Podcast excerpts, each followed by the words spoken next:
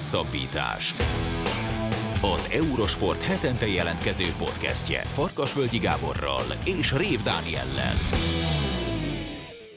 Sziasztok, ez a Hosszabbítás Podcast 89. és egyben 2022-es utolsó adása, amelynek első felében Német Danival és Tokis Tomival, eurosportos kollégáinkkal beszéljük át, hogy mi történt a világbajnokság utolsó két hetében. Természetesen külön foglalkozunk a döntővel, külön foglalkozunk azzal, hogy Messibe hogyan szeretett bele az argentin közönség, és persze Tomit is simogatjuk egy kicsit, hiszen Marokkóról beszélhet már pedig aki megjósolta azt, hogy Marokkó sokáig jut ezen a tornán, az ezt mindenképpen megérdemli. A műsor második részében pedig jön a szokásos ácsirovat, benne a legfrissebb hírekkel. Beszélünk arról, hogy egy dopingbotrány rázhatja meg a magyar úszóválogatottat, elbúcsúztatjuk azt a Kammerer Zoltánt, aki befejezte a profi pályafutását, és a VB utáni romokon is kesergünk egy kicsit, elsősorban a belga és a portugál válogatott kapcsán. Jó szórakozást kívánunk az eheti podcasthez, és boldog karácsonyt! Boldog új évet kívánunk mindenkinek! Labdarúgás Keretbe foglaljuk a labdarúgó világbajnokságot, amely vasárnap ért véget, hiszen amikor beharangoztuk magát a tornát, akkor is Tokis Tamással és Német Dániellel eurósportos kollégáinkkal vezettük fel a tornát. Ott elhangoztak különböző ígéretek, különböző jóslatok, ezekkel szembesítjük majd drága kollégáinkat, és átbeszéljük ezt az egész több mint két hetes őrületet. Egy hónap volt teljes. Egy hónap volt? Ha? Na hát akkor ezt az egész Végül is az is őrületet olyan hét. gyorsan elment, mint a két hét lett volna, és, és hát feltesszük a magunk kis kérdéseit, mert, mert abból van jó sok. Vágjunk is bele. Sziasztok, köszönjük szépen, hogy elfogadtátok a meghívást. Hát egy egészen elképesztő torna után vagyunk, a, a döntő mérkőzés az abban minden benne volt, ami miatt uh, maga ez a sportág, a labdarúgás, meg úgy amblok a, sport csodálatos, de ne, ne ugorjunk ennyire előre, hiszen uh, van mit uh, kibeszélnünk. A két csapat, ugye Argentína és Franciaország útja a döntőig ha visszanézzünk egy hónappal ezelőttre az első csoportmérkőzésekre, ahol ugye Argentina kikapott óriási meglepetése Szaudarábiától, Franciaország sem feltétlenül a csoportkör során volt talán annyira meggyőző, hogy, hogy hát ott kijelentsük, hogy biztos döntősök lesznek, végül is az, a, az elején azért mindenki döntős részvételt prognosztizált számukra. Szóval ti a kezdet-kezdetén gondolták, gondoltátok volna, hogy ez a két válogatott jut be a döntőbe? Hát nem is ez a két csapat, de, de azért én személy szerint úgy számoltam, hogy Argentína és Franciaország is ott lehet a legjobb négy között, főleg az első mérkőzéseket követen. Érdekes, mert szerintem mind a két csapatnál látható volt egy fejlődési ív a, a csoportmérkőzések, illetve az egyenes szakaszbeli, mérkő, egyenes késéses szakaszbeli mérkőzéseknél hiszen még az argentinoknál ugye bekerült Enzo Fernández a csapatban, amivel sokkal támadóbb lett, illetve Julian, illetve Julian Álvarez is bekerült a csapatba, amivel szerintem sokkal támadóbb és sokkal jobb lett az argentin válogatott, addig mondjuk a franciáknál is egy, egy Lucas Hernández, Theo Hernández csere történt, ugye Lucas Hernándeznek elszakadt a tértszalagja az első mérkőzésen, viszont azzal, hogy Theo Hernández került be az ő helyére, egy sokkal támadásban sokkal proaktívabb francia válogatottat láthattunk, Más kérdés, hogy még pont Theo Hernández volt az egyik olyan sarokpont szerintem a döntőben, és hogyha a franciák játékát elemezgetnénk egy kicsit, akkor ő volt az a pont, amin azért az argentinok bőven-bőven nyerhették volna ezt a, ezt a döntőt már rendes játékidőben. Az más dolog, hogy a sors nem így hozta. Az argentinoknak pedig, pedig ilyen nagyon nehéz útjuk volt a döntőik, hogyha azt nézzük, hogy a hollandokkal igazából lemásolták ugyanazt a döntőben, két gólos előnyt eladtak a mérkőzés hajrájában, aztán büntetőkkel mentek tovább, viszont a számomra meglepő volt, hogy talán az elődöntő volt mindkét, mindkét válogatottnak a legkönnyebb mérkőzése ezen a tornán. Dani? Nekem egyébként ott volt a, mind a két válogatott az előzetes listámon a négy közé jutásért, ha jól emlékszem, volt ugye egy ilyen házi tippersenyünk, és úgy emlékszem, hogy mind a két csapat ott volt, az argentinok biztosan, csak ugye ott azt tippeltem, hogy Brazília megnyeri azt az elődöntőt, és ők jutnak be a döntőbe, a másik oldalon meg, ha jól emlékszem, akkor Németország, vagy valami ilyesmi volt a, a tipp. Úgyhogy előzetesen azt gondoltam, hogy jók lehetnek. Aztán ugye kicsit Argentinál bizonytalanított az első mérkőzéseivel, viszont Scaloni folyamatosan lépésről lépésre megtalálta a csapatát. Ezért ez a világbajnok válogatottaknál nagyon sokszor van úgy, hogy elindulnak egy kezdővel, és aztán az edző menet közben elkezd kipakolgatni játékosokat, új elemeket beépít a csapatba, és aztán a végére, mondjuk az egyenes kieséses szakasznak a második felére, mint negyed döntőktől kezdve találja meg azt az alapcsapatot, ami aztán végül világbajnok lesz. Amit Scaloni esetében különlegesítette ezt, hogy itt azért nagyon-nagyon sok variáció volt. Nem csak arról volt szó, hogy egy-két játékost kicserélt, de konkrétan legalább három olyan meccs volt, ahol a felállással is kísérletezett, és ezek nagyon jó húzások voltak, tehát akár mondjuk a hollandok elleni ötvédőzés, az, hogy aztán visszaváltott a horvátok ellen 4-4-2-re, amivel indították az egész tornát, hogy aztán a, a döntőre annak ellenére, hogy tökéletesen működött a 4-4-2 is, visszaváltott 4-3-3-ra, Szóval itt azért nagyon jó edzői húzások voltak, és ugye még Alexis McAllistert is ki kell emelni, aki szintén nem volt kezdő egyébként itt a tornát megelőzően, és a második meccstől kezdve meg gyakorlatilag kirobbanthatatlan alapember volt, szóval így elkezdte kikísérletezni azt, hogy mi működik a legjobban, nyilván azzal a szemlélettel, hogy Messinek mi áll a legjobban, és megtalált és, és kirakta ezt a kirakóst, és ebből igazából egy összességében azt hiszem, hogy megérdemelt győzelem lett,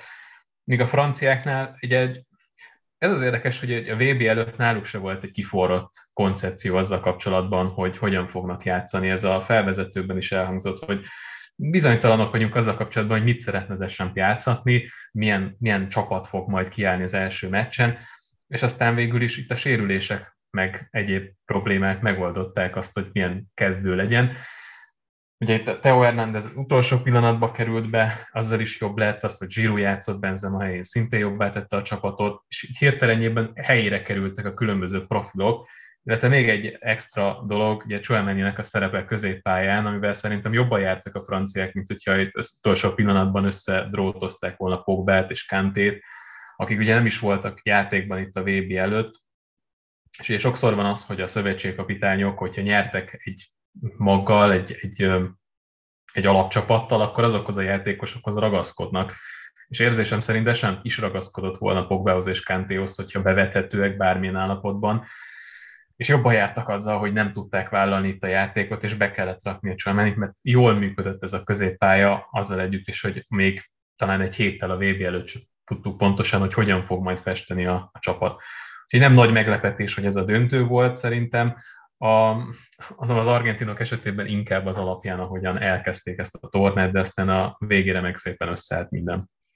Olyan érdekes ez, az egész VB alatt egyre inkább az a gondolat volt a fejemben, hogy a foci az a játék, meg az a sport, ahol a végeredmény kialakulás, meg a végeredmény maga, az, az a legkevésbé mondja el a képet, amit láttunk egyébként a meccsen. Mert lehet úgy is egy nóra nyerni, hogy valaki egyébként 10-1-re megnyeri a kapura lövések arányát, hogy lehet úgy is kiesni egy világbajnokságon egy 0-0 után, hogy egyébként nem tudom, 950 darab paszt játszott, vagy paszt adott a csapattársaknak az egyik csapat. Tehát, hogy sok minden történhet egy pályán, amiről a végeredmény egyébként nem árulkodik. És, és az argentinoknak az első meccse is azért szerintem egy kicsit ilyen volt, mert ha az a két öt centis les az első félidőben nincs, akkor ugye 3-0 félidő, és biztos, hogy az argentinok megnyerték volna azt a meccset, bár mondjuk láttunk pár ilyen legendás összeomlást tőlük a meccsek hajrájában, de, de nem, nincs bennem egy szemernyi kétség sem a felől, hogy akkor az argentinok győzelemmel kezdenek, és akkor nem mondjuk azt, hogy milyen rosszul kezdték a tornát. Beszéljünk egy kicsit az edzők szerepéről mert már elemeztétek az előbb, hogy, hogy Scaloni mennyit tudott változtatni a csapatán, és hogy mennyire bátran nyúlt hozzá a csapathoz, miközben egy csomó olyan válogatottat láttunk, ami, ami szinte hát az edzőknek mint a fogukat húzták volna, hogyha mondjuk egy felálláson változtatni kellett. Mi az oka annak szerinted, hogy ez ennyire jól tudott működni Argentinánál, Dani, és ha működik valahol, akkor miért nem láttunk ebből többet máshol? Alapvetően egyébként itt a Saudi meccsre egy gondolat erejéig visszatérnék, mert tök jó volt, amit mondtál, hogy, hogy alapvetően Argentina nem játszott nagyon-nagyon rosszul, csak volt egy különleges taktikája a szaudiaknak, amivel ki tudták használni azt, hogy egyébként diszfunkcionális az argentin csapat. És ott az volt a probléma, hogy felpakoltak gyakorlatilag hat támadót egy vonalba, Messi visszalépett a középpályára, és így nem, nem volt gyakorlatilag összeköttetve a két csapatrész, és Messi egy légüres térben próbálta mozgatni mondjuk a csapatot, viszont semmiféle begyakorolt mozgás nem volt, csupa olyan játékos volt a csapatban, akik lábra kérték a labdát, semmi mozgás nem volt. És aztán ugye ebből a rossz kiinduló pontból kellett um, visszagondolni a Scaloni-nak arra, hogy miért tudtak jól működni a Copa Amerikán. És nyilvánvalóan tudta azért, mert hogy volt olyan játékos, aki visszalépett mélységben, aki ugye tehermentesítette ilyen szempontból Messi, Messi közelebb játszhatott a kapuhoz, illetve volt olyan játékos, aki meg területbe futott, tehát megnyújtotta hosszan, hosszában is a pályát, és ezekre nagyon nagy szükség volt. Ezt láttuk egyébként a döntőben is Di Maria szerepkörével, hogy mennyire sokat tud számítani az, hogyha van egy ilyen játékos a pályán, aki, aki tud futtatni messzi. És igazából ugye nyilván megvoltak azok az alapok, amik tudta, hogy szükségesek, csak nem volt meg az első meccstől kezdve a pályán, és aztán ugye fokozatosan kiderült, hogy Enzo Fernández tökéletesen alkalmas arra a szerepkörre, amit Los Elso töltött be, hogy Nico González tökéletesen tudja pótolni Julian Alvarez, és itt szépen fokozatosan összeállt. És azt gondolom, hogy ilyen más kapitánynál talán inkább ott van az, hogy neki van egy alapelképzelése, hogy én itt szeretném játszatni a csapatot. Scaloni meg abból indult ki, hogy van egy Messi, és hogy körülötte kell egy funkcionális csapatot létrehozni, és mindent annak alárendelni, hogy ő a maximumot ki tudja hozni magából, mert akkor lesz igazából működőképes eh, ez a rendszer, hogyha a messzinek a lehetőséget megteremtjük, és, és ez volt talán itt a kulcs.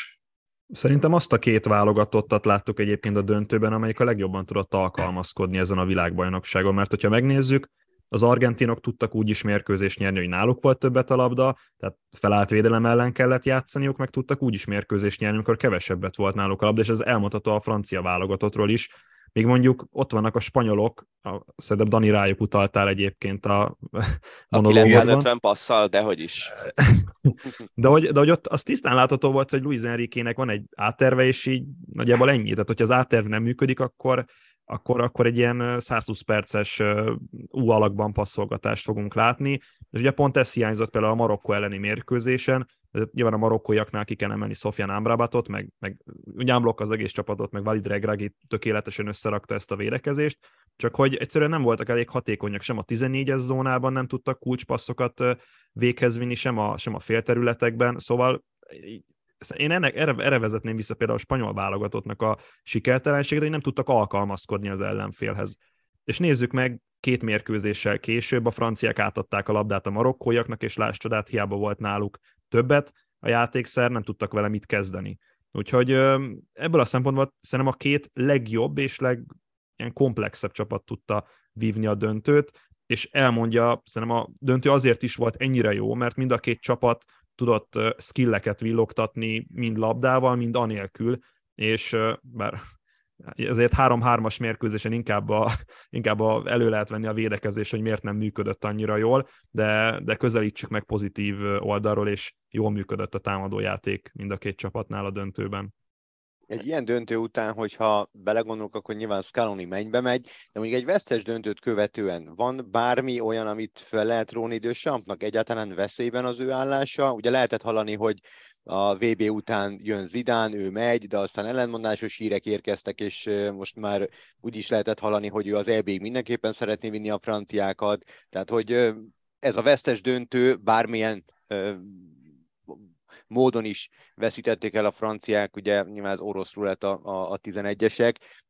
Ti, marad, ti hagynátok Desampot, a szövetség szerintetek hagyja Desampot, vagy, vagy valami teljesen új ö, impulzus kell ennek a fiatal és amúgy nagyon ütőképes csapatnak az élére? Én itt a felvétel előtt pont azon gondolkoztam, hogy szerintem ez a francia válogatott jobb és erősebb volt, mint a négy évvel ezelőtti. Viszont viszont a döntőben 80 percig sehol nem voltak. És azért nem lehet azt mondani, hogy Dösam nem tett meg mindent azért, hogy változtasson a, a játék képén, mert emlékezzetek vissza, már a 40. percben lekapta Usman Dembelét, meg, meg Olivier Giroud, szóval Bocs, az ő lelkiismeret... E- erről mi a véleményetek? Mert ez nekem egy nagyon-nagyon furcsa döntés volt az edző részéről, hogy tényleg sportszakmailag nincsen jelentősége szerintem annak, hogy a szünetben cserélsz kettőt, vagy a 41. percben, de de mentálisan, meg, meg hát ilyen csapatot felrázó szempontból akarta ő ezt a cserét meghúzni szerintetek? Már adta az első fél idő végén? Ha valami hát, nem megy, akkor nem erőltetjük. Szerintem ezt Szerintem én ezt így tudom, tehát Usman Dembelének nem volt jó megmozdulása a 40 perc alatt, összehozott egy 11-est, tehát nem, tudta, nem, tud, nem tudott védekezésben annyira hatékonyan segíteni. Zsirú igaz, alapból sérült volt, vagy alapból sérüléssel bajlódott, de őt nem emiatt cserélték le. Tehát ez egy, ez egy abszolút taktikai húzás volt, igazából Mbappét szerette volna, és, és most jön az Mbappé faktor, hogy szerintem ő, tehát Mbappé még annyira sem tud védekezni, mint Usman Dembele, és kettőjük között az a különbség, hogy Mbappé meg sem próbál védekezni, és ugye mínusz egyben védekeztek igazából így végig a, a franciák, amikor az ő térfelükön folyt a játék, és hát nyilván ilyenkor milyen megoldást tudsz találni, beküldött középre Mbappét, és akkor behozol két szélső játékost, akik védekezésben sokkal jobban tudnak segíteni. Ugye Kolomuani, illetve Markus Türám volt a két behozott játékos. Szerintem egyrészt egy, egy alakzatváltás volt, hogy másrészt egy játékos profilok közötti váltás volt, másrészt pedig én mondom, te teljesen mindegy, hogy a 40 vagy a 45-ben vagy a félidőben cseréled le a játékosodat. Igazából, hogyha valami nem működik, arra reagálni kell. Most Dösam a 40. percben reagál, de hogyha 36-ban reagál, akkor is ugyanezt tudom elmondani. Igen, sokszor alkalmazzák azért ezt az edzők, hogy kicsit felrázzák a csapatot, és ezért két gólos hátrányban nyilván szükség volt. Hogyha így nagyon viccesen akarjuk megragadni, akkor azt is mondhatnám, hogy itt Desampnak az volt a célja, hogy elkerüljék azt, hogy a Dembélé és Zsirú osztályzatot kapjanak a lökiptől, mert hogy ők csak 45 perc játék után adnak osztályzatot. Egyébként meg egyetértek azzal, hogy ha valami nagyon látványosan nem működik, akkor abba érdemes belenyúlni, és a franciák nem voltak meccsben. Az mondjuk más kérdés, hogy utána a második, a cserék ellenére a második fél időben is csak igazából onnantól kezdve érkeztek meg, hogy összehozták az argentinok azt a 11-est. Beszéljünk egy kicsit számomra legalábbis a döntő egyik legfontosabb húzásáról, ami lényegében az első fél időt abszolút meghatározta, Di Maria csapatbeállítása, és az, hogy Szinte minden argentin támadás az úgy nézett ki, hogy Messi valahol a saját kis szokásos területén, tehát így a jobb oldal, középen, valahol az ellenfél térfelén kap egy labdát, és egyből teszi ki balra Di Mariának, aki ilyen vonalszélsőként szinte szaladgálott az oldalvonal mellett, ugye ebből lett a 11-es, az argentinoknak a második gólja azt szerintem tanítani fogják, hogy hogy kell kontrázni. Úgy számoltam, hogy a saját 16-osuktól 6 játékos ért hozzá hét labda érintéssel a gólig a labdához. Messi volt az egyetlen, aki átvette és úgy tette tovább. Mindenki más egy érintésből. És, és tényleg, tehát Di Maria, aki egyébként ezen a vb n azért nem sok szerepet kapott, kulcsember volt az argentinok játékában, és az argentinok támadójátéka látványosan megállt azt követően, hogy Di Mariát lecserélték. Dani? Ez várható volt, hogy Dimari egyébként játszani fog egyrészt, mert azért a döntőkben elég jó emlékezhetünk, a, azt hiszem 2014-es BL döntő volt, ahol óriásit játszott, talán az egész mezőny legjobbja volt. Volt egyébként olimpiai döntőben gólja, Copa America döntőben gólja, úgyhogy azért a nagy meccsekre őt érdemes pályán tartani. És ugye a szakértők egyébként azt is várták, hogy őt azért be fogja rakni majd Scaloni az utolsó meccsre, csak ugye az volt a várakozás, hogy marad a 4-4-2-es felállás, és majd valószínűleg valamelyik szélen és inkább a jobb oldalon kaphat lehetőséget, ahol egyébként kezdte is ezt a tornát, és ugye részben azért is, hogy kihasználják a, hát ugye az Mbappé Teo Hernández balszélnek a védekezésbeli hiányosságait, hol azért elég rendesen el tudott tolódni a francia csapat. Ehhez képest ugye Di Maria rendszeresen egy egyben támadta Kundét, aki meg igazából egy teljesen jó világbajnokságot hozott le, és nem nagyon tűnt fel az, hogy neki védekezésben problémái lennének. De itt jön képbe az, hogy ugye Scalon is jobb hátvéd volt a maga idejében, és hát valószínűleg tisztában volt azzal, hogy az, aki mondjuk belső védőként játszik jobb hátvédet, annak azért ez, hogyha egy egyben egy jól cselező szélsővel kerül a pályára szembe, akkor, akkor abból lehetnek problémák, és ezt tökéletesen használt, vagy tökéletesen érezte meg, és tökéletesen használták ki az argentinok. Amíg pályán volt Di Maria, addig konkrétan a mezőny legjobbja volt. Annak ellenére, hogy azért az argentin csapatból ki lehet emelni néhány játékost, akár mondjuk McAllistert, aki ugye, jól emlékszem, akkor a Di Maria előtti, ugye a Di Maria gól előtti utolsó paszt kiosztotta, vagy akár Messi-t, aki pedig annak ellenére, hogy hát ugye nem ő adta a gólpaszt annál a találatnál, de hogy igazából tökéletesen kontrollálta a meccset, és majdnem minden veszélyes argentin akcióhoz volt köze. De ennek ellenére Di Mariát lehetett kiemelni, és ki is játszotta magát egyébként abban a, abban a 60 percben, és egyébként nem is nagyon akart utána Scaloni belenyúlni a, a rendszerbe, tehát egy érdekes húzást hozott azzal, hogy, hogy Akunyát küldte be Di Maria helyére, aki ugye bal hátvéd, és gyakorlatilag két bal hátvéd volt onnantól kezdve Tajafico és Akunya a pályán, maradt ugyanaz a formáció, amivel kezdtek, és egyébként annyira nem is jött be ez a húzás, hogyha azt nézzük, hogy utána azért elég szépen visszajöttek a franciák a meccsbe, ez tényleg kellett az a szerencsétlen megmozdulás is ott a mennitől. Igazából már nem emlékszem a kérdésre. Adok egy másikat. Mi volt az oka annak? Mit gondoltok, hogy a franciák, ugye, előbb mondtátok, hogy körülbelül ugye a 70. percig, mintha pályán se lettek volna. Tehát mi lepte meg ennyire Dősampot az argentinok játékával kapcsolatban? Hát ez egy, ez egy nagyon-nagyon jó kérdés, Faga. Én őszinte leszek, én őszinte leszek, nem tudtam, hogy a franciákkal mi történt. Én, én nem tudom, volt-e olyan csapat ezen a világbajnokságon, amely 0,0 százados XG-t hozott össze egy, az első fél idők után. Tehát a francia válogatottnak konkrétan kapura lövése sem volt 60 percen keresztül, és itt, jön, itt jönnek olyan dolgok már a labdarúgásban, amiket nem lehet számokkal, meg statisztikai mutatókkal, meg, meg analitikával jellemezni, az, az a futball lélektana, és ez most nyilván nagyon öltöző szagú, amit mondok, de az, hogy egy csapat két perc alatt ki tud egyenlíteni egy világbajnoki döntőben, ez részben az kell, hogy, hogy szerencséje legyen a francia válogatottnak. Nyilván, a, és akkor most elemzem a 11-est abból a szempontból, hogy az argentinak az egész tornán, főleg amióta 4-3-3, főleg amikor 4-3-3-at játszottak, akkor nagyon agresszívan ki kellett lépni a belső védőknek, amikor így a láncok tolódtak. És ugyanez volt igazából az első, a 11-es szituáció, és ki kellett lépni a belső védőnek, ezáltal jött egy mögé löbbölt labda, amivel el tudott indulni, talán Kolomuani harcolta ki a büntetőt, utána pedig megint volt egy labdavesztés az argentinoknak a saját tér felén, és három húzásból igazából meg tudták oltani a, a franciák azt a támadást, nincsen szerintem észszerű magyarázat arra, hogy a franciák hogyan jöttek vissza ebbe a mérkőzésbe. Arra viszont van észszerű magyarázat, hogy Scaloni megnyerte taktikailag ezt a csatát, még akkor is, hogyha ez csak 80 percig működött, nem pedig 90 plusz 8 percig. Egyébként a végén már négy támadó volt a franciáknál, és az picit megzavart azért az argentinoknak a védekezését. Ugye ezért ezt kicsit azért felhozták ott Scaloni kárára vagy rovására, hogy esetleg át lehetett volna állni öt védőre, amit korábban meg is húzott előszeretettel. Mondjuk ezt picit árnyalja, hogy aztán amikor berúgták a harmadik gólt az argentinok, utána átállt öt védőre, és ennek ellenére megkapták a harmadik gólt, ugyanúgy egy védelmi hibából kifolyólag. De azért az, Úgyhogy... az a helyzet, hogy, hogy jön egy lövés, és egy blokkoló játékos könnyökét eltalálja a labda, azért az kidolgozott gólhelyzetnek nem mondanám feltétlenül. Nem, nem, nem, nem el volt kellett az, jutni oda. Ja, igen, igen, meg, meg, meg, hát az, hogy ez látszik, hogy önmagában véve az, hogy több védőd van, az, az nem garantálja azt, hogy el tudod kerülni a gólt, mert simán lehet, hogy egy ilyen ostoba megoldásra, mert hogy ezt tegyük hozzá, hogy úgy becsúszni a labda útjába, hogy felemeled a kezed, hát az, az nem tudom, hogy igazából mire gondolt. Úgyhogy... Meg tudod, ez, tehát hogyha behozol egy harmadik belső védőt, igazából a beadásokat próbálod levédekezni, amiből azért a franciák, valljuk be, nem túl sokszor próbálkoztak a meccsen. Most a kulcsembereknek a szereplését értékeljük a döntőből, aztán majd természetesen kitérünk a teljes VB-re is, mert egy csomó azzal kapcsolatos kérdésünk is van, torna meglepetés csapata, legjobb játékos, stb. stb.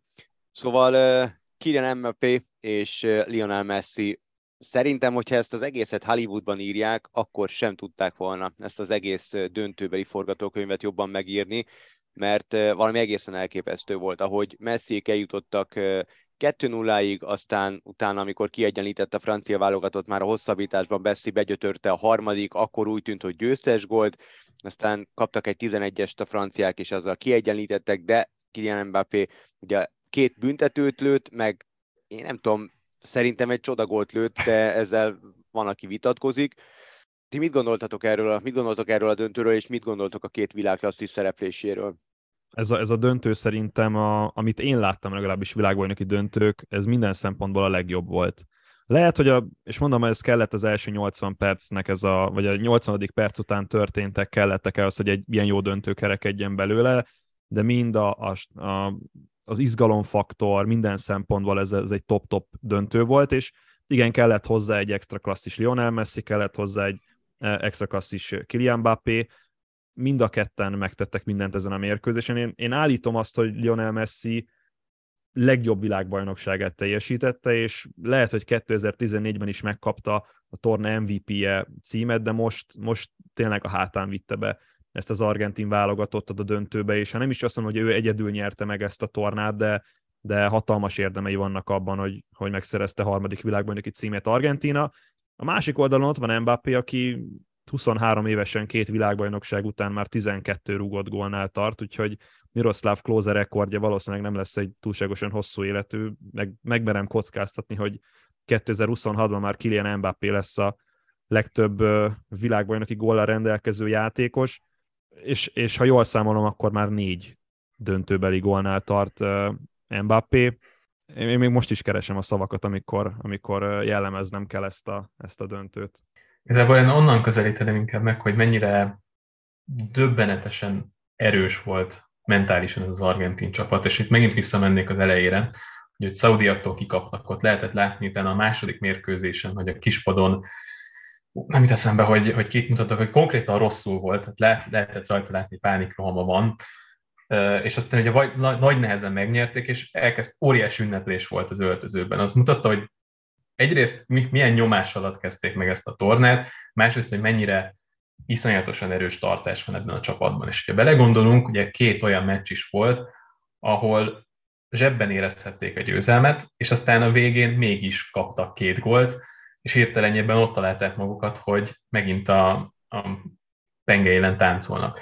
És mind a kettő esetben fölálltak, sőt, hogyha döntőben gyakorlatilag kétszer váltak föl, és azért érdekes ez, mert ugye az argentin válogatott, és egyébként Messi teljesítménye is, az tele van ilyen hát bukkanokkal, hogy eljutottak döntőkig, 14-ben eljutottak talán három Copa America döntőig, amit nem tudtak megnyerni, büntetőkkel veszítették el, és rengeteg ilyen alkalom volt, hogy nagyon-nagyon közel kerültek a győzelemhez, de aztán az utolsó pillanatban mégis kicsúszott a kezeik közül, és valahogy ezekből a vereségekből is, mint hogyha tanultak volna. És az egész világbajnokság az erről szólt, hogy nem nagyon tudtak olyan akadályt gördíteni az argentin válogatott és így messziék elé, amit aztán végül ne tudtak volna megoldani. És hát ott van példa, példaként a brazil válogatott, ami negyed döntőben tulajdonképpen borzasztó szerencsétlen góllal veszített el az esélyt annak, hogy lezárja a hosszabbítást, és a büntető párbajban pedig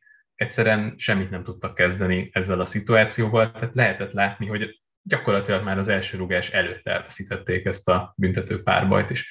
Argentinán meg semmiet nem éreztél, sem a hollandok ellen, sem a franciák elleni döntőben, ami aztán tényleg, hogyha valami lehetőséget ad, hogy ott összeomolj mentálisan, akkor ez a döntő, ez abszolút ilyen volt.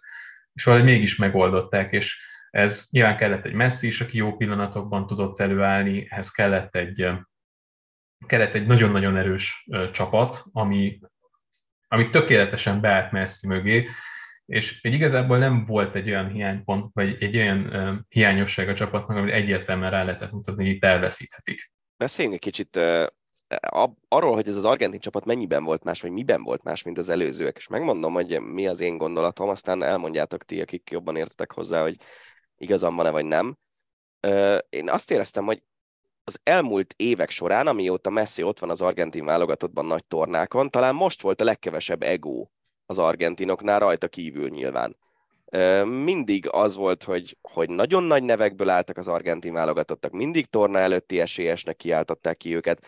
Azért most, hogyha megnézzük ezt a csapatot, Messin kívül, hát mondjuk a kezdőből azt gondolom, hogy egy ilyen közepes foci tudással rendelkező ember, mint amilyen én vagyok, egy csomó játékos nem is nagyon hallottam még a torna előtt, a torna során megismertük őket, és az látszott ezen a csapaton, és erről majd még beszélünk később is, hogy, hogy mindenki alárendelte a saját kis dolgait annak, hogy, hogy a csapat eredményes legyen, és lehet, hogy olyan szerepkörökben voltak kénytelenek játszani, amiben mondjuk nem nagyon lehet csillogni, de hogyha ezt osztotta nekik az edző, akkor megcsinálták. És, és valahogy azt, tényleg azt lehetett érezni, hogy úgy vannak vele, hogy itt van ez az ember, egy csomóan már ezek közül az argentin játékosok közül messzin nőttek föl, és valahogy ilyen privilégiumként kezelték azt, hogy Messi utolsó világbajnokságán ők lehetnek ott vele a pályán, és mindent megpróbáltak megtenni azért, hogy ez az ember világbajnok legyen. Szerintem kimondta a kulcs szót, hogy az edző. Én, én ebben látom a, a, a, a megoldást, mert szerintem egy taktikailag sokkal felkészültebb, és szerintem sokkal pragmatikusabb edző Scaloni, mint az elődjei, ha itt most világbajnokságból indulunk ki, meg tudta találni azokat a játékosokat, akik passzolnak valóban Lionel Messihez. Itt most tényleg ez az Enzo Fernández, Julian Alvarez, Alexis McAllister trióra elég csak gondolni, de ugye De Paul, Paredes zseniálisan egészítették ki ezt az argentin középpályát. Ha még egy dolgot kellene szerintem mondani, az, az, az, a, az a kapusposzt. Azért a négy évvel ezelőtti tornán Willy Caballero volt, meg Franco Armani. Armani is már bőven 30 felett ment a tornára, talán a River Plate kapusa volt, Willy Caballero meg a Manchester City cserekapusa volt akkor, tehát azért annyira magas színvonalú hálóörökkel nem mentek el arra a tornára. Most pedig mind Emi Martinez, mind Geronimo Rui azért mégiscsak topligában játszik, sőt, megkockáztatom, hogy Emiliano Martinez azért ott van a világ 15-20 legjobb kapusa között, és, és láthattuk, hogy miért kulcs momentumban tudott fogni egy zicsert a 123. percben, aztán a büntető párbajban pedig hát a, a Mind Games-szel, de, de végül is a saját oldalára tudta billenteni ezt a büntető az argentinok oldalára tudta billenteni ezt a büntető párbajt, bár azért ezt jegyezzük meg, hogyha Martinez és Joris körül, közül kellene választanom, hogy melyik kapus védjen a büntető párban, akkor százból százan szerintem Martin ezt mondják. Ez egy érdekes dolog, hogyha csak a kapusokat vesszük, mert ugye például a franciáknál nem volt ott most a keretben Mike Menyen, aki egyrészt sokkal jobb kapus, mint Loris, de nem vélet volna első szám kapusként, ez biztos, viszont egy büntető párbajra meg tökéletes lett volna. De egyébként itt a felvetésre is válaszoljak. Itt az argentin foci, ez egyébként egy nagyon-nagyon érdekes közeg, ami hát mondjuk, hogy, hogy alapjaiban véve egy, egy technikás futball, és a gyökereiben véve az, és nagyon-nagyon sokáig azt is hirdették, hogy a futball az művészet, és úgy is kell játszani, hogy, az, hogy gyakorlatilag művészekkel kell játszani. Csak hát aztán utána nagyon sok olyan világverseny volt, részben egyébként azért, mert hogy bezárkóztak, nem mentek világversenyekre, és amikor meg utána megint kikerültek világversenyekre, kiderült, hogy közben elment mellettük a világ, és ugye ebből jött akkor, hogy átmentek a pragmatizmusba, és, és előtört, a, amit egyébként úgy is hívnak, hogy antifutball eh, Argentinában, ahol szegről végről egyébként Diego Simeone ennek az irányzatnak a képviselője, Dani elégedetten bólogat. Nekem is ő, ez ő neve jutott eszembe. De egyébként az már egy nagyon-nagyon lefinomított és kimunkált változata az antifutballnak, mert hogy egyébként Argentinában ez konkrétan arról szólt, hogy oda mentek és eltörték a lábat, hogyha éppen neki általad cserezgetni. És ugye ez volt a másik irányzat, és ez a kettő, ez egyszerre él Argentinában is mindig akkor nyertek világbajnokságot, és akkor volt jó csapatuk, amikor ezt a kettőt sikerült egybegyúrni. Ugye 78-as Menotti féle csapat, ugye Menotti az a művészeti irányzat képviselője, róla is nevezik el egyébként menotizmus kapcsán, és az a csapat, az tele volt ilyen művész hajlamú játékosokkal, közben mégis úgy nyerték meg a világbajnokságot, hogy agyórúgtak mindenkit, ugye magyar válogatott ellen is volt egy ilyen mérkőzés, lemészároltak gyakorlatilag egy csomó játékost, és aztán még a magyarok találítottak ki kettőt, meg is fújták egyébként ott a hazai világbajnokságon Argentinát, a 86-os válogatottnak pedig Bilardo volt az edzője, aki meg ugye pont a pragmatizmusnak volt a képviselője, és ugye ő pedig úgy építette fel a csapatot, hogy legyen egy csomó olyan játékos, aki fut Maradona helyett, akik elvégzik a védőmunkát, és Maradonának egy feladata legyen, hogy támadásban ő biztosítsa a kreativitást. És nyilván ebben a csapatban is megvoltak azok, akik Messi helyett dolgoztak. Tudjuk azt, hogy vannak az MMA harcosok ebben a csapatban, Otamendivel, Paredessel az élen, és közben ott vannak a művészek Messivel például, vagy akár Julian Alvarezzel, akik, akik pedig ugye a másik részét hozzák be, és ez az arány, ez az egyensúly, ez ebben a csapatban is tökéletesen megvolt. És nem mondom, hogy minden alkalommal a világbajnokságot nyertek, amikor ezt a kettőt sikerült egybegyúrni, e, viszont amikor VB-t nyertek, akkor viszont biztosan megvolt ez az egyensúly. Egy picit megpróbál, megpróbálkozom így az egész döntőnek a romantikus részével. Danival beszéltünk a délelőtti órákban, és azt kérdeztem tőle, hogy tud-e mondani nekem olyan szigorúan értelemszerűen csapatsportot, ahol a vezért, a kapitányt ilyen szintű imádat, meg tisztelet övezte. Mert nézzük, hogyha kicsit kitekintünk más sportágakra, és mondjuk a legendás Bulls nézzük, akkor Jordan-től rettegett a csapat nagy része, LeBron James megosztó, ha Cristiano Ronaldo megosztó, Zidane szintén megosztó volt. És azt, azt néztem, azon gondolkodtam ott a, a döntő lefújását követően, amikor megkapták messi a trófeát, szinte senki nem akarta elkérni tőle a VB trófeát. Tehát, hogy, hogy tudjátok, amikor, amikor átadják ezt a díjat, akkor mindenki meg akarja fogni, mindenki magáévá akarja tenni, egy picit csókolgatja, mutogat vele, fotózgat, stb. stb. És, és azt néztem, hogy mikor fogja más is megfogni azt a trófeát. Az egész meccs alatt és az egész VB alatt azt éreztem, hogy ezt az embert egyszerűen imádják, hogy érte is játszanak. Nyilván magukért is játszanak a játékosok, de hogy úgy éreztem, hogy sokkal inkább játszanak, inkább messziért, mint, mint bármi másért. Tudnátok, lehet, hogy nem is okos kérdés ez, vagy nincs is semmi értelme, de, de van szerintetek még egy olyan vezér, olyan kapitány, akit, akit ilyen fokú szeretet övez? Vagy volt valaha? Én rövid leszek, szerintem nem. Nekem se jut eszembe, hogy hirtelen. Hát, hogyha Takács Marci itt lenne, ő biztos tudna mondani egy nevet, és valószínűleg igaza lenne, hogy Benedek Tibor ö, a, a magyar vízilabda válogatottban, abban az érában, amikor az a csapat mindent megnyert, valószínűleg egy nagyon szeretett ö, vezér volt. De, de nehéz, nehéz kérdés tényleg, mert általában ahhoz, hogy valaki ekkora szupersztár legyen, amellé tényleg egy ilyen, egy ilyen nagyon durva ego szükséges, és szerintem Messinek a, a pályán kívüli egyszerűsége, és most ezt a szót ezt úgy kell érteni, hogy ő tényleg a focival kell és fekszik, semmi más nem csinál, szerintem szabad idejében leginkább fifázik a gyerekeivel, legalábbis én ezt tudom elképzelni, az, az, az kellett ahhoz, hogy ő, ő sose ilyen ül, sose üldözte a csillogást, mint ezek a nagy egók, meg ilyesmi. Egyébként Argentinában is ez egy nagyon érdekes téma szerintem, hogy nagyon sokáig egyáltalán nem tartották messzit akkora szeretetben, mint amekkorában most van. És még mondom ezt úgy, hogy a VB előtt is már Argentina messzi lábai előtt hevert, nem csak a győzelem miatt. Nagyon sokáig csak kis katalánnak hívták, meg ilyesmi. Mhm. Nem tetszett az argentin szurkolóknak az, hogy Messi ugye az argentin mezben egy csomó ideig nem nyert soha semmit. És közben meg gránátvöröskékben meg hülyére nyerte magát.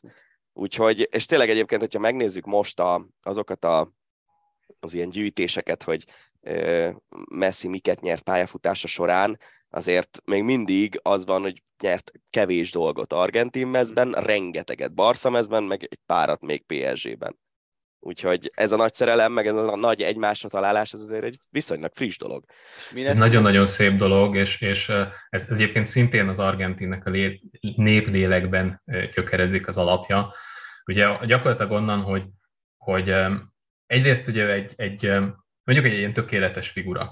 A Guardian-en olvastam ezt, azt hiszem, hogy egy argentin újságíró tollából, vagy valószínűleg egy argentin újságíró tollából, hogy, hogy Messi az az argentin, akivé válni szeretnének az argentinok. Maradónak pedig az az argentin, aki, amilyenek az argentinok tulajdonképpen. Tökéletlenek, kicsit bárdolatlanok, és ugye volt ez a gesztus Messinek az egyik holland játékossal szemben, amikor kiszólt. És nagyon-nagyon nem messzis pillanat volt, és az argentinok imádták. Egy icipici kis maradóna megvillant belőle, e, egy, egy pici kis bárdolatlanság, és egyből abban a pillanatban e, megőrültek az argentinok érte.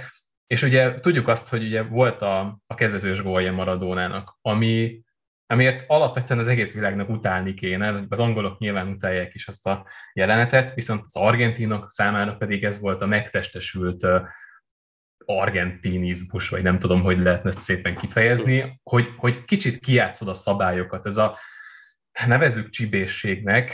Um, igen, és... Ha, ha mi csináljuk csibészség, ha ellenünk csinálják a világ legnagyobb disznósága, igaz? Pontosan, pontosan, de ugye benne van egy kicsit az argentinokban is ez, hogy mi a világ ellen, és hogy hát igen, most kijátszottuk a szabályokat, tessék, még nagyobb öröm az, mint hogyha valószínűleg nagyobb öröm, mint maga a szólógól, ami egyébként nyilván futball történetileg meg sokkal nagyobb jelentőséggel bír az argentinok számára meg ez is. Ugye Messi meg egy ilyen távoli gyerek volt, aki 12 éves korában Barcelonába költözött, és aztán ahogyan mondod, Barcelonában mindent megnyert kétszer, vagy többször, az argentin válogatottban meg nem.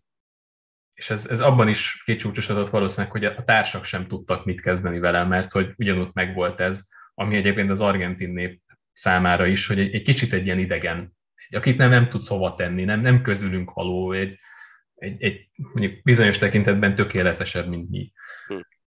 Még egy gondolat messzivel kapcsolatban, szerintem az nagyon ritka, hogy a, a világnak a, a foci szerető és semleges, vagy akár nem is feltétlenül semleges része az ilyen szinten álljon egy valaki mögött, és itt szerintem sokkal többen akarták az argentinok győzelmét a, vasárnapi döntőben azért, hogy legyen messzi világbajnok, mint ahányan egyébként az argentinoknak valaha szurkoltak volna. Térjünk rá egy Tomi számára a kellemes témára, mert az az igazi szakértő, aki az elején mond valami okosat, és aztán egy hónap múlva dicsekedhet országvilág előtt azzal, hogy látjátok, milyen okosat mondtam? Marokkó, első afrikai elődöntős, és te megmondtad a beharangozónkban, hogy szerinted Marokkó egy nagyon erős csapat, és a, ráadásul abban a nagyon erős horvát-belga csoportban, vagy papíron nagyon erős csoportból sikerült kijönnie.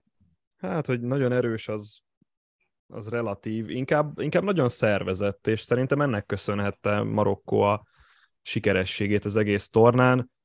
Mm, ott is ki kell emelni Valid Regragi szerepét, aki aki tényleg megtalálta a hiányzó darabokat, úgy, hogy egyébként rendkívül kevés ideje volt a tornára felkészülni, hiszen talán két vagy három hónappal a VB előtt nevezték ki szövetségi kapitánynak, viszont tökéletesen tudta azt, hogy egy világbajnokságon nem lehet csak támadó futballal nyerni. A VB-t megelőző 18 mérkőzésén Marokkó magasabb várható gólt produkált, mint az ellenfelek. Ez a világbajnoki mérkőzéseken nem volt igaz, mindannyiszor kevesebb XG-t produkáltak, mint, a, mint az ellenfelek és ez abban csúcsosodott ki, hogy egy nagyon stabil védekezést hozott össze. Valid Regregi, ez a 4-1-4-1, és igazából hát Sofia Amrabat lábai előtt hever a világ itt az elmúlt egy hónapban, hogy ilyen fantasztikus teljesítmény nyújtott. Ő volt a kulcsa az alfa és omegája ennek a marokkói védekezésnek, hogy ő kötött igazából a két lánc között, neki kellett letolódgatnia azt, hogy például ne tudjanak progresszív paszt adni előre az ellenfél védői, vagy ellenfél középpályása, és a spanyolok elleni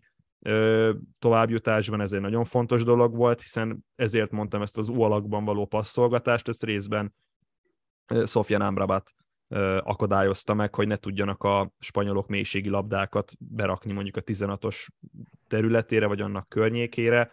Mondom, én, én, én sokat vártam Marokkótól, mondom azt, hogy talán egy kicsivel többet is kaptam, mint amennyit vártam tőlük, azt nem láttam szembe jönni, hogy Spanyolországot és aztán Portugáliát is kiejtik majd a világbajnokságon, viszont ha már volt olyan csapat, amelyik első afrikaiként eljut a legjobb négyig, az, az mindenképpen ez a Marokkó. Nagyon gyorsan eltelt az időnk, úgyhogy egy picit játszunk ilyen, kérdezünk valamit, egy szavas választottok, vagy maximum félmondatos. A torna meglepetés csapata. Marokkó. Marokkó. Dorna felfedezetje játékos. Azdedino Ounahi. Enzo Fernández. Én felírtam még számomra meglepetés volt Kolumuani, illetve Gakpo. Nem tudom, hogy ez a két név, ez mennyire, mennyire értetek egyet ezzel. A torna a legnagyobb negatívuma. Bármit mondhattok. Brazília kiesése. Portugália szereplése. Na, ezt kifejted egy picit? Persze. Hát a, a VB egyik legjobb keretével érkeztek, olyan kreatív játékosokkal, hogy az ember megőrül, és aztán egy ilyen semmit mondó hát még azt mondom, alakban passzolgatás se jött össze, nem tudod, hogy mi volt a meccs terve Portugáliának, azon kívül, hogy az elején még Ronaldóval kezdünk, aztán akkor az nem működött, akkor elkezdett variálni Szántus. Egyébként szerintem akit nagyon kinőtt ez a keret, tehát a 16-os kerethez még jól passzolt az, amit ő kitalált, védekezzünk stabilan, vagy próbáljunk stabilan védekezni, és aztán talán mondjuk kontrából, vagy, vagy egy Ronaldo varázslattal meg tudjuk nyerni a meccseket, de hát ebben a keretben sokkal több volt ebből ezt kihozni és ennyit kihozni, de ez most már évek óta tendencia, tehát mert az EB után ki kellett volna rúgni tavaly, szerintem. Úgyhogy úgy csalódás, hogy azért lehetett kalkulálni, de nem ez, ezzel a kerettel ennyit kihozni, ez, ez már felháborító. Egy ilyen összgondolatot kérek tőletek egy-egy percben nagyjából, hogy ahol elkezdtük a VB-t, beszéltünk egy csomó mindenről, és ahova eljutottunk, a között mi volt számotokra a legérdekesebb dolog egy-egy egy-egy legérdekesebb dolog, amire nem számítottatok? Számomra ez a világbajnokság igazából megadta azt, hogy manapság már nem kell feltétlen szépen játszanod ahhoz, meg nem kell ahhoz támadó, attraktív futballt játszani, hogy eljussál valameddig. Viszont ahhoz, hogy tornát nyerjél, ahhoz, ahhoz sokszínűnek kell lenni, mind taktikailag, mint pedig szerintem a játékos állomány szempontjából. Tehát uh, nyilván elmegy most, most a nemzetközi futball egy olyan trend felé tart, hogy stabilan védekezz onnan kontráz, és akkor, hogyha ezt megcsinálod, akkor el van a munka végezve, de ez csak egy áterv, ami nagyon-nagyon sok csapatnál meg volt egy áterv, viszont nem volt mellé B, és ahogy azt kezdtem az adás elején, szerintem itt az A és B terves csapatok tudnak nagyon-nagyon messzire, és, és akár még világbajnoki címig menni egy világbajnokságon. Nekem a téli világbajnokság kapcsán jutott eszembe, hogy a, végül is hozta valamilyen szinten a várakozást, mert ugye azt sejtettük, hogy a sztárok így, hogy nem 60 lejátszott meccsel a hátuk mögött érkeznek majd a tornára, jobb teljesítményt fognak nyújtani, és igazából ez megint egy olyan torna volt, ami az egyéniségekről szólt. Messi világbajnoksága volt, Mbappé világbajnoksága volt, és, és, az ő teljesítményükre nagyon-nagyon sokáig emlékezni fogunk, nem csak a döntő miatt, de az meg tényleg megkoronázta az egészet. Nem tudom, hogy volt annyira jó az a világbajnokság, mint amennyire pozitívan fogunk emlékezni a focira, hangsúlyozom. És a, a döntő azért nagyon-nagyon sokat nyom alatba ilyen szempontból, mert hát nyilván azért Tomival egy generáció vagyunk, tehát én sem láttam ennél jobb világbajnoki döntőt. Olyanra, amire szívesebben emlékszem, igen, de ami mondjuk izgalmasabb lett volna, vagy fordulatosabb nem. És hát egyébként ugye úgy is beszélnek róla, csak hát ez mindig egy nagyon nehéz vita, hogy minden idők talán legjobb BB mérkőzése, de erre azért még van egy-két jelölt, meg annyi találkozóról beszélünk, hogy egyszerűen a nagy részét nem is láttuk, vagy hát nagyon kevés ember van, aki sok mérkőzést személyesen is látott. Szóval, szóval borzasztó nehéz ezt, ezt összehasonlítani, de, de ilyen szempontból végül is hozta ez a téli világbajnokság a várakozást, hogy, hogy egyénekben láttunk nagyon sok kiemelkedő teljesítményt, és nem arról szólt, hogy a sztárok szenvedtek, mert egyszerűen már lépni nem bírtak a sorozat terhelés után. Ácsi. A hét legérdekesebb hírei. Az év utolsó podcast adásának utolsó Ácsi rovata következik. Vágjunk is bele. Durva elment az az év, nem? Nagyon. De minden év így megy el, amióta, Ja. legalábbis amióta nekem gyerekeim vannak, azóta minden év, mintha nem is lett volna, úgy megy el. Úgyhogy... Hát nálunk azért ez a kisgyerek, plusz lakáseladás, plusz építkezés, ez, ez azért egy ilyen elég hardcore év, Az biztos. de ja, jövőre majd. Következő sem lesz könnyebb. Az biztos, igen. De hát itt van két ember, akinek a következő éve szintén nem lesz könnyű, mert hogy van egy doping botrány, ami kibontakozóban van egyelőre, nem lehet semmit tudni, az úszókat érinti. Napokban, pillanatok alatt bejárta a honi sportsajtot, hogy van két úszó, akik közül az egyik illusztris olimpiai pályafutással rendelkezik, biológiai útlevelük komoly értékváltozásokat mutatott. Egy férfi és egy női úszóról van szó, ennyit tudunk, és mindkettő pillangózó. Hát nyilván el lehet kezdeni találgatni, itt most szerintem egy másodperc alatt ki tudnánk sakkozni, hogy esetleg kikről, vagy kiről lehet szó, de nyilván itt egyrészt az ártatlanság védelme miatt, meg amúgy a perektől rettegve sem fogunk természetesen nevekkel dobálózni, de azért elég komoly. Főleg akkor, hogyha tényleg arról van szó, akit gondolunk. Most direkt csak szivatásból kijavítalak, de emlékszel, hogy valaki egyszer megírta nekünk e-mailben, hogy az ártatlanság vélelme. A... Ja, vélelme, igen, igen, igen, igaz, igaz, igaz, igaz, igaz, igaz. Ö, viccet félretéve, öm, igazából, hogy mondjam, hogy mondjam úgy, hogy ez jogilag védhető legyen teljesen. Tehát, hogy aki beszélgetett már őszintén úszóval, az tisztában van vele, hogy a, a szabályok azok vannak, és azokat szépen meg lehet kerülni.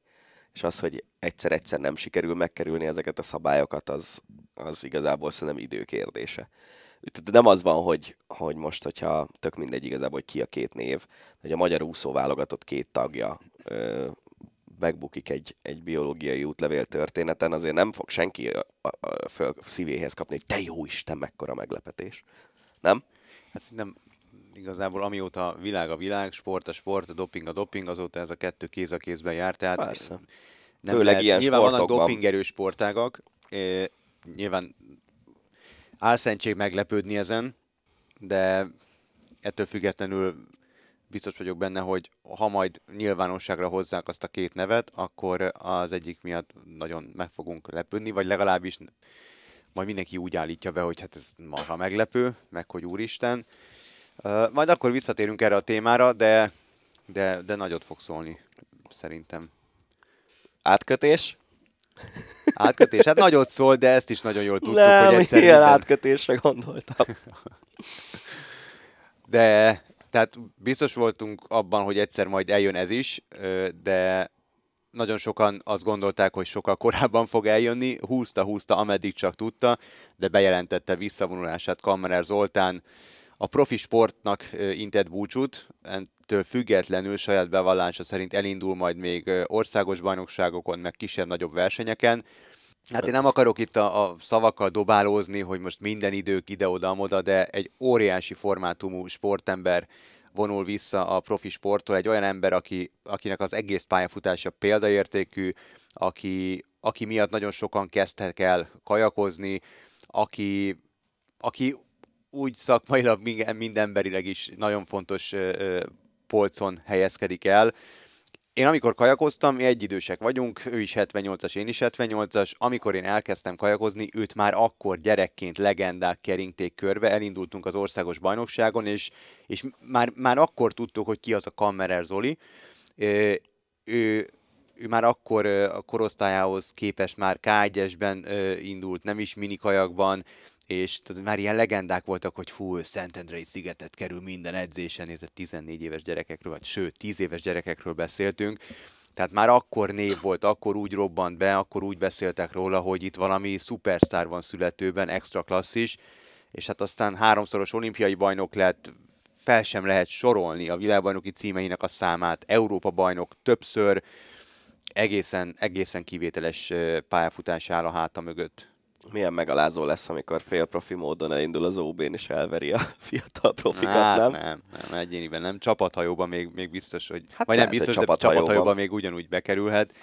Egy, egy szenzációs kajakozó, tényleg.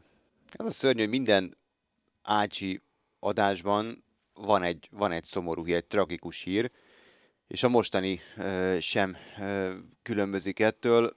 Elhunyt Sinisa Mihajlovics leukémiában nagyon hosszú ideje harcolt ezzel a betegséggel. Korábbi kiváló szerb futbalista, jugoszláv válogatott játszott ellenünk azon a bizonyos vb selejtezőn. Legjobb éveit a Lációban töltötte, de nyert bajnokságot az Interrel is, és 53 évet élt mindössze.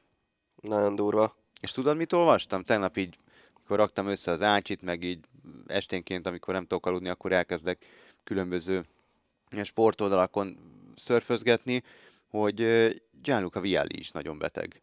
Tényleg? Hasnyálmirigyrákja van. Aj, és, az szörnyű. És két évvel az... ezelőtt már gyógyultnak nyilvánították, de most megint visszaesett, és tökre emlékszem, hogy amikor a Nemzetek Ligája mérkőzésén emlékszel, együtt néztük a sörözőben azt a meccset, akkor egy pillanatra ráváltott a kamera, uh-huh. és én nagyon rosszul nézett ki, és én nem tudtam, én azt sem tudtam, hogy, hogy két évvel ezelőtt ő ezzel a betegséggel ö, bajlódott, és ö, a betegség ellen harcolt, és csak ráváltott a kamera, megláttam, én imádtam őt ö, futbalista korábban, és, és amikor a Chelsea-nek volt a menedzsere, akkor is nagyon szerettem, és csak néztem, döbbent, hogy jó Isten, ennyire lefogyott, hogy életformát váltott, és, és leadott nem tudom hány kilót, és tegnap találkoztam ezzel a hírrel, hogy, hogy a, a szövetséggel kapcsolatos mindenemi munkáját megszakította, mert hogy megint orvosi beavatkozás alá kell vetnie magát, és, és megint egy picit elvonul, és, és megvívja harcát a betegsége.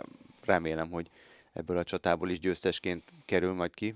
Hát az az igazság, Szörnyű. hogy az tényleg, és ez az egyik legszörnyűbb, azt, azt nagyon nehéz túlélni. Nincs átkötés, megyünk tovább. Gareth Southgate marad az angol kapitány. Nem volt biztos, hogy marad, úgy érezte, hogy a közvélemény és a szövetség sem annyira támogatja, de a világbajnokság után a csapatkapitány Harry Kane biztosította arról, hogy a csapat mögötte áll. Én nem tudom, én megnéztem volna ezt az angol válogatottat egy másik kapitányjal. Pont itt a az Ácsi felvétel, illetve a podcast felvétel közti szünetben pár mondatban beszélgettünk Danival, hogy, hogy ilyen ez a tipikus ilyen, és lehet, hogy nagyon sokan nekünk ugranának, vagy nekem ugranának, ilyen beszari kapitány az én szememben. Ja, én, én se érzem azt, hogy ő olyan nagyon, hogy mondjam, bátor kézzel nyúlt volna a keretéhez. Szerintem nem nagyon voltak, nem nagyon voltak taktikaváltások. Ilyen meg meglepő Nem, semmi. tehát hogy igen. És, és ráadásul, ami, ami szerintem most tudom, hogy egy csomóan azt gond, csomóan nem értenek velem egyet abban, hogy Alexander Arnoldnak szerintem helye van egy bármilyen válogatottban, és szerintem ő van annyira jó játékos, hogy lehet, hogy azért az én taktikámon is változtatni. Tehát mondjuk be, berakni egy olyan rendszerbe, hogy mondjuk 3-5-2-t játszatni, és úgy jobboldali szárnyvédőt játszatni Alexander Arnolddal, és akkor játszhatott volna Walker,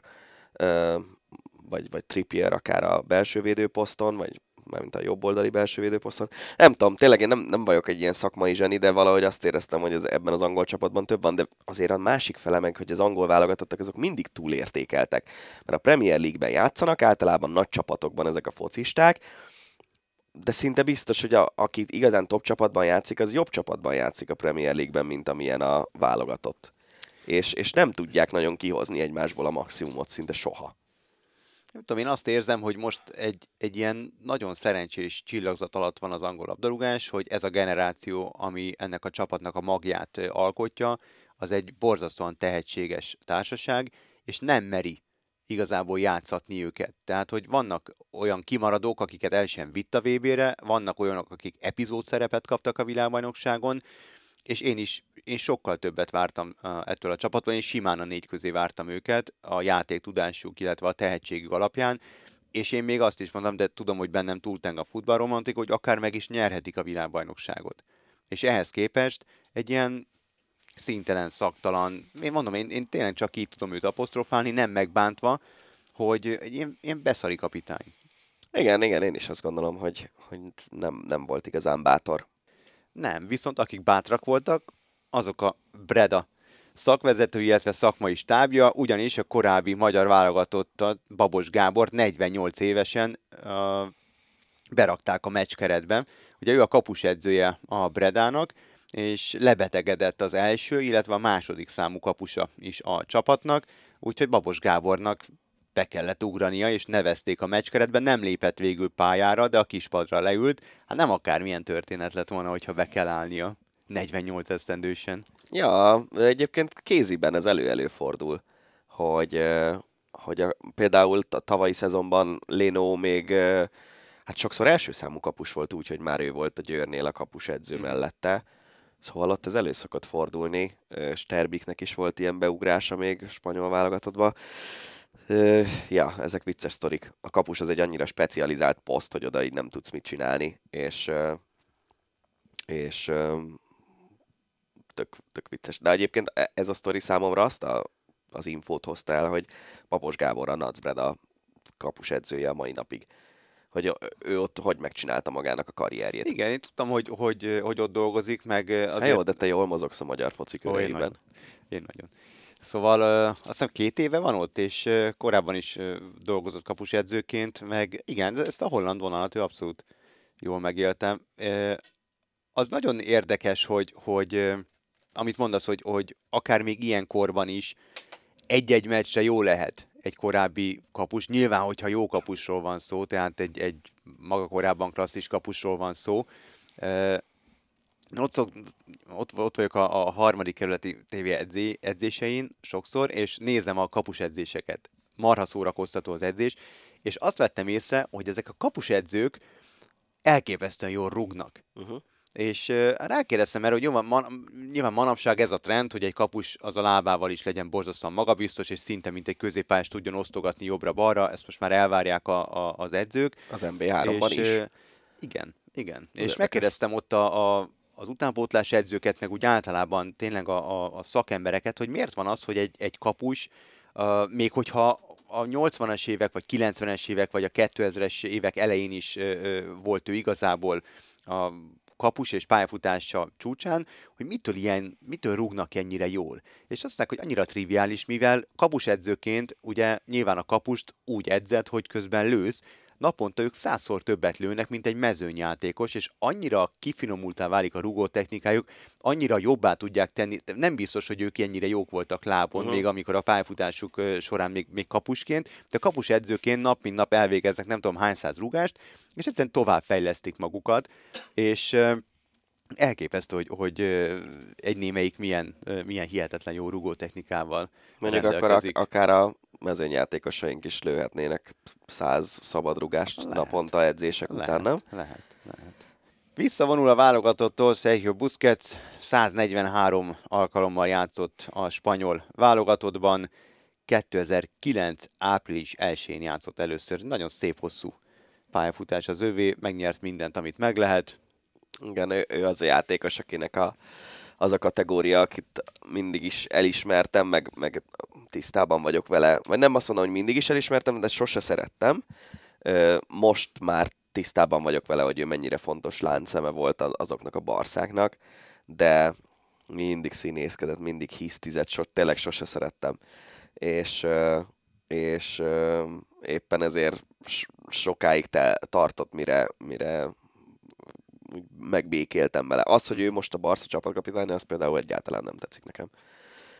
Azt mondják, hogy még nem döntött el, hogy, hogy hol folytatja a pályafutását, hogy marad-e a Barszában, és innen vonul vissza, vagy átmegy a tengeren túl az MLS-be, és a, a Miami-ban, Miami-ban folytathatja. Inter Miami-t szerintem minden 35 év fölötti játékossal szóba hozzák, aki ilyen pályafutása végi állapotban van, nem? Igen, igen. Nagyon fura. Igen, azért fura, Képzeld mert... el azt, hogy Busquets Messi Ronaldóval áll fel az Inter Miami. az kemény lenne. Um, igen, amikor beszélgetünk az MLS-ről, meg beszélgetünk Kuntomival, akkor, akkor azért mindig felmerül ez a kérdés, hogy vajon levezetni mennek-e, tehát mennyivel emelkedett az MLS ágyúja, hogy, hogy most már nem csak levezetni mennek játékosok, hogy az átlagkorosztály azért, hogy átlag életkor az MLS-ben azért most már ott a 20, 20-as évek közepére lehet tenni, és hogy most már megvannak a, a maguk sztárjai, kinevelnek sztárokat, akik átjönnek Európába, és, és abszolút készjátékosként jönnek, és teszik le a névjegyüket, de azért még mindig-mindig elcsábítanak nagy neveket, akik pályafutások utolsó periódusában még elmennek levezetgetni oda. Aztán valamelyik Nyilván, jól sikerül, valamelyik kevésbé. Főleg egy ilyen csapatnál, ahol azért csillogás a lényeg, ott ez fontos. Hát ja, csak mennyit tud hozzátenni, érted? A, a csapat. Én azért azt gondolom, hogy... Gerett Bale nem sokat tett hozzá. Jó, de Gerett Bale azt láttuk a VB-n, hogy milyen állapotban van. Hát igen. Busquets azért annál jobb focista. Persze, persze. A belga szövetség közben újsághirdetésben keres új szövetségi kapitányt. Vetették az egyik újságba. A hirdetés Roberto Martinez lemondott ugye a VB kudarc után, és így új kapitány kell a válogatott élére. Van egy jó tippem, Léken szúr, ő állítólag nagyon jó prezentációkkal szokta meggyőzni a Nálunk különböző szövetségek volt. vezetőit arról, hogy ő egy alkalmas ember. Igen. Az új szövetségi kapitánynak új sikerek felé kell vezetnie bennünket, olyat keresünk, aki tudja, milyen a győzelem. Wow. Legyen határozott, ambiciózus, rendelkezzen a szükséges nemzetközi szintű tapasztalattal, futball-taktikai tudással. És legyen olcsó. Azt, azt nem tudom, hogy mennyire kritérium a belgáknál. A hírek szerint José Mourinho irányíthatja a jövőben a portugál válogatottat. Azt is beszélik, hogy csak úgy vállalja el a Special One, ha a Róma együttesét is tovább vezetheti. Az olasz csapat tulajdonosa még nem bólintott rá a dologra, de azért még a portugál szövetségnél sem tették hivatalossá Mourinho szerepvállalását. A ugye arról beszélgettünk itt a podcastben, hogy Fernando Santos menesztették, akivel ugye elvét nyert annak idén a csapat.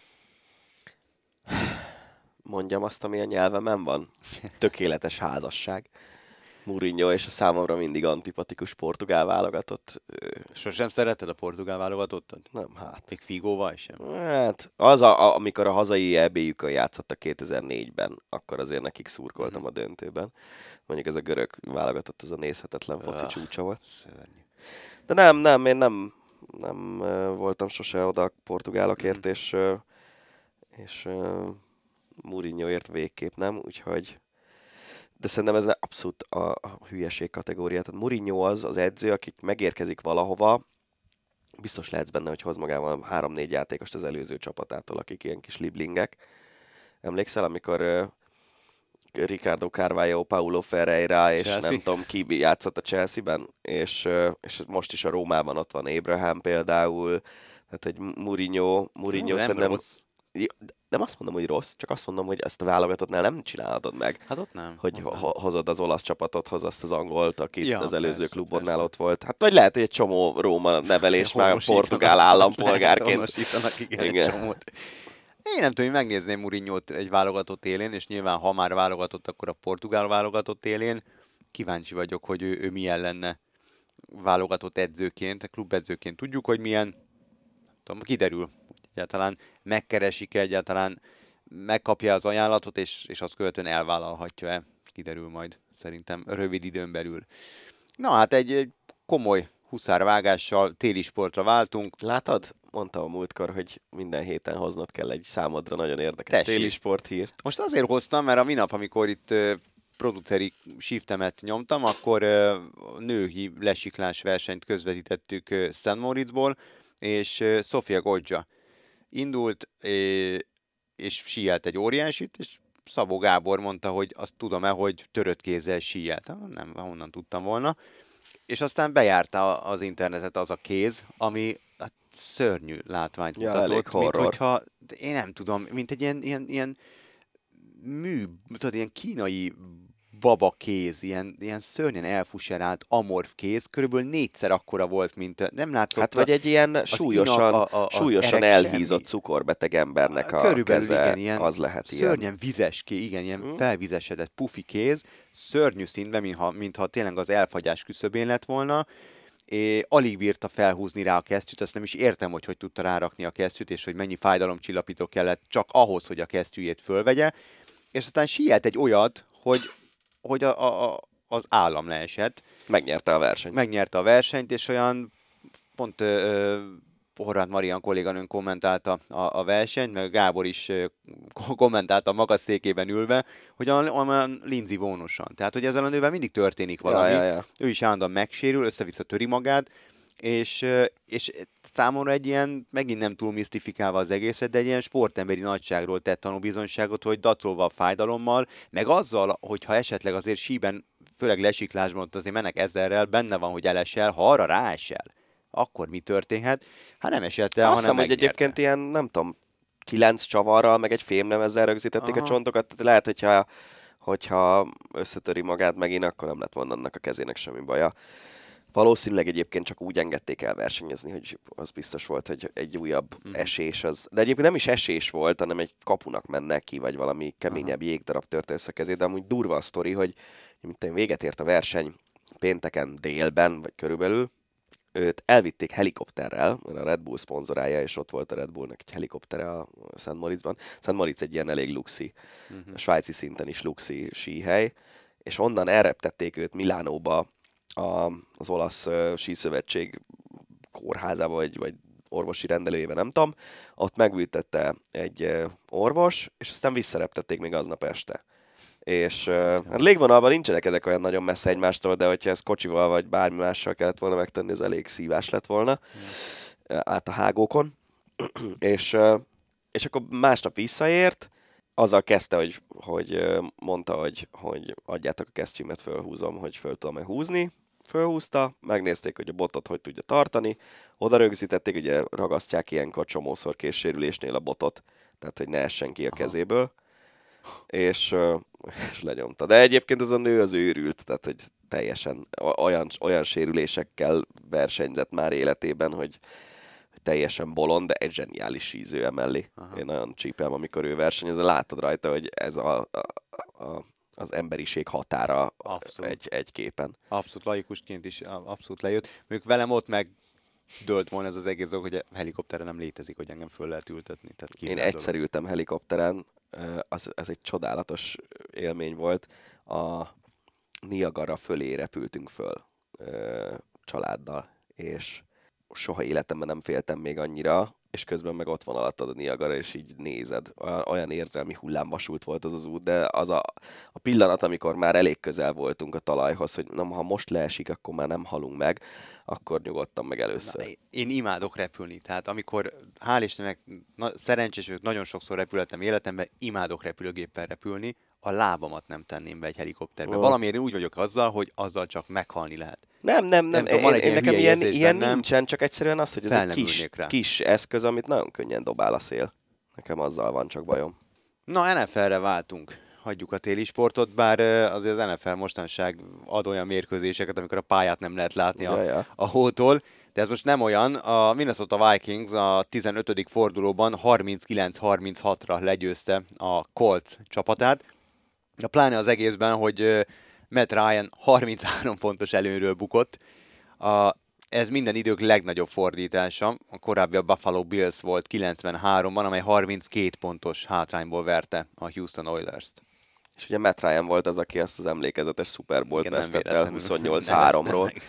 Tom Brady ellen, meg a Patriots ellen. Hát, Elég ö, rossz így bekerülni a történelemkönyvben, nem? Két Jó, de mondjuk van. ahhoz, hogy valaki, tehát ahhoz, hogy egy csapat, azt hiszem, hogy fél időben volt, vagy így első fél idő végén volt 33-0, honnan veszítsen, az nem egy-egy játékosos Mm. történet. Ja, tehát persze, az mindenkinek persze, persze, bénának persze. kell lennie.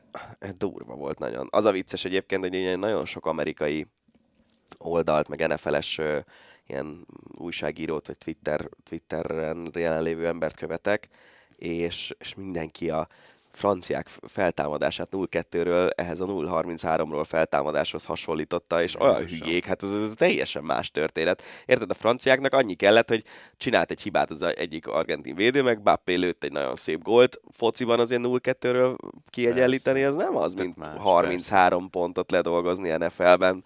Szóval ez komoly volt nagyon.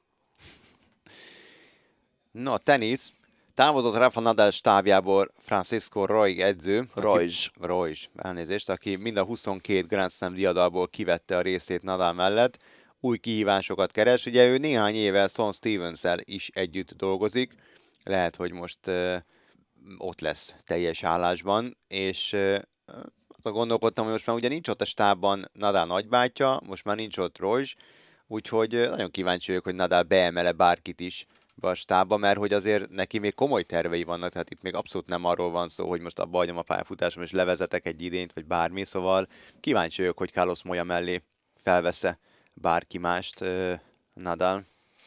Hát majd meglátjuk. De igazából ö, nem tudom, tehát szerintem ezek olyan kapcsolatok, amik azért elfáradnak az évek során Igen, elég valószínűleg. hosszú kapcsolat, de pont azon gondolkodtam, hogy, hogy Nadal azért, hát látjuk, amikor meccs közben ott rakosgatja a kulacsait jobbra-balra, tehát ő, ő nagyon kényszeres, nagyon a megszokások híve, tehát hogy a rabja, tehát én szerintem, én nagyon kíváncsi lennék, hogy ő ezt hogy éli meg. Nagyon elegáns üzenetben búcsúzott el a szakembertől, természetesen mindenféle harag nélkül, hát azért ez benne van ebben a játékban, de kíváncsi vagyok még egyszer mondom, hogy kerül-e be bárki is ebbe a stábba, mert hogy azért akármennyire is most ez lehet negatív, de mondjuk egy új ember beemelése akár új szint is adhat, akár egy felkészülésnek, Persze. akár egy taktikának, úgyhogy lehet, hogy ez akár még pozitívan is hathat itt Nadal utolsó éveire, mert azért nyilván sokkal közelebb van a végéhez, mint, mint az elejéhez. Öt év után újra elindul a Roland Garroson Nick Kyrgios, igazából csak azért, mert barátnője szeretné megnézni Párizst, ő rüheli a versenyt, és legszívesebben otthon maradna. Imádom. Akkor a Valfasz, de nagyon, nagyon Szerintem nagy ez vicces, ez játékos. vicces az sztori. abszolút, abszolút. Ő keres addig egy kis pénzt, lesz mit elverni ott Párizsban. Ja, egyébként körülbelül ezt is mondta, hogy legalább keresek egy kis pénzt, amíg a csajom költ. ja, ja. Nem rossz hozzáállás végül is. Nem És akkor a rossz. végére egy snooker hír, nem sokszor beszélünk, sőt, sőt szerintem snooker az Ácsiba maximum akkor került be, amikor Ronnie O'Sullivan megnyerte a hetedik VB címét, amúgy meg a podcast részben szoktunk Buzás Gáborral beszélgetni snookerről.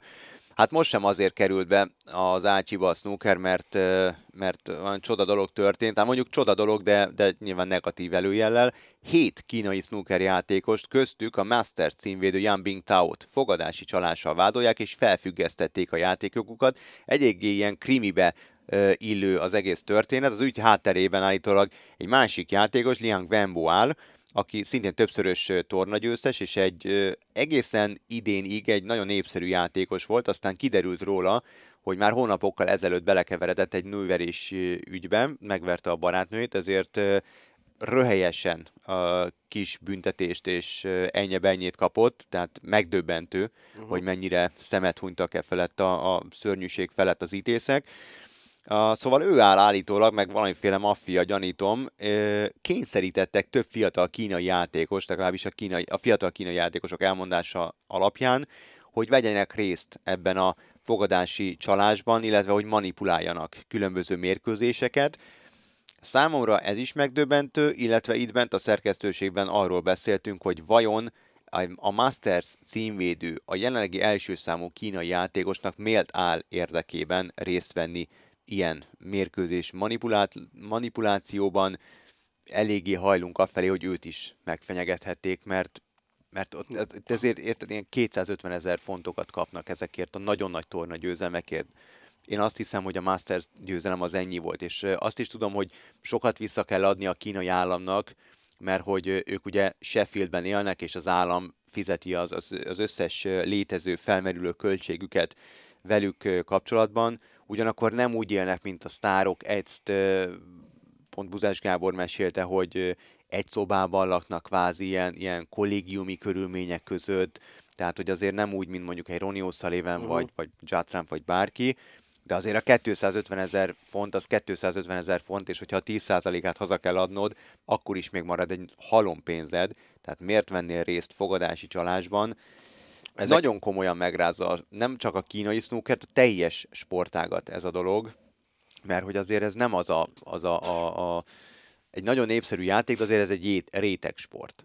Abszolút. Ezek szerintem egyébként ilyen, hogy mondjam, időről időre előkerülő történetek mindig, nem? Tehát, hogy olyan sportoló, akinek elvileg nincs anyagi problémája, vagy nem lehetne anyagi problémája, mégis kiderül róla, hogy fogadgat, meg ilyenek. Um, nem tudom, én, én, én um, ez is olyan, hogy meg lehet lepődni, meg minden, de, de hogy a sport és a fogadás az, az is mindig hmm. kéz a kézben járt, és tényleg néha olyan pénzek ö, mennek, amik, amik ezt indokolják. Hát nyilván szörnyű az egész történet, ráadásul ugye én azt hiszem, hogy a, a, a, az Egyesült Királyságon kívül Kína az a hely a világban, ahol tényleg ilyen exponenciálisan növekszik a snooker. Az Egyesült Királyságban nem növekszik, de ott topon van. Igaz, van egy tradíciója, igen, igen, szeretik. Igen. És Itt pont ugye beszéltünk a, ezeket a játékosokat. Be, beszéltünk a szezon előtt arról, hogy a versenynaptáron végignézel, alig vannak UK-n kívüli Igen. események. Ugye a kínaiak most általában elmaradtak Covid miatt, mert most ki tudja, hogy abból mi lesz. Úgyhogy nem tudom, őszintén szólva szerintem nem, nem mondom azt se, hogy nagyon meglepődtem, de, de hogyha ezzel kinyírják a kínai snookert, akkor lehet, hogy kinyírják a snookert, a is. Így van, így van. Hát nem, nem örömteli hírek egyelőre, de majd meglátjuk, hogy mi lesz a kifutás ennek az egésznek. Biztos vagyok benne, hogy érkeznek még megdöbbentő részletek, meg remélhetőleg megnyugtató részletek is ezzel kapcsolatban. Hát ennyi fér vele az eheti adásunkban, és ezzel búcsúztatjuk is egyben a 2022-es évet. Nagyon köszönjük az összes létező vendégnek, aki elfogadta a meghívásunkat az év során, és szerepelt a podcastünkben, és színesítette az adásainkat. Nagyon szépen köszönjük a technikus kollégáknak, akik segítettek a felvételek során, és természetesen köszönjük szépen nektek, hallgatóknak a figyelmet, a sok Twitter üzenetet, a téma ötleteket, úgyhogy minden nagyon szépen köszönünk, és jövünk vissza 2023-ban is.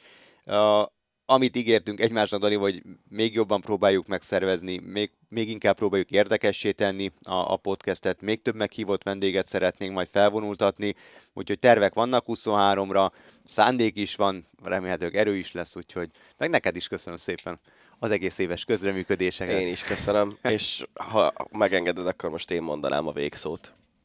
Messi a gót. Ezzel nem lehet vitatkozni. Ez volt a Hosszabbítás, az Eurosport podcastje. A műsor témáiról bővebben is olvashattok honlapunkon az eurosport.hu.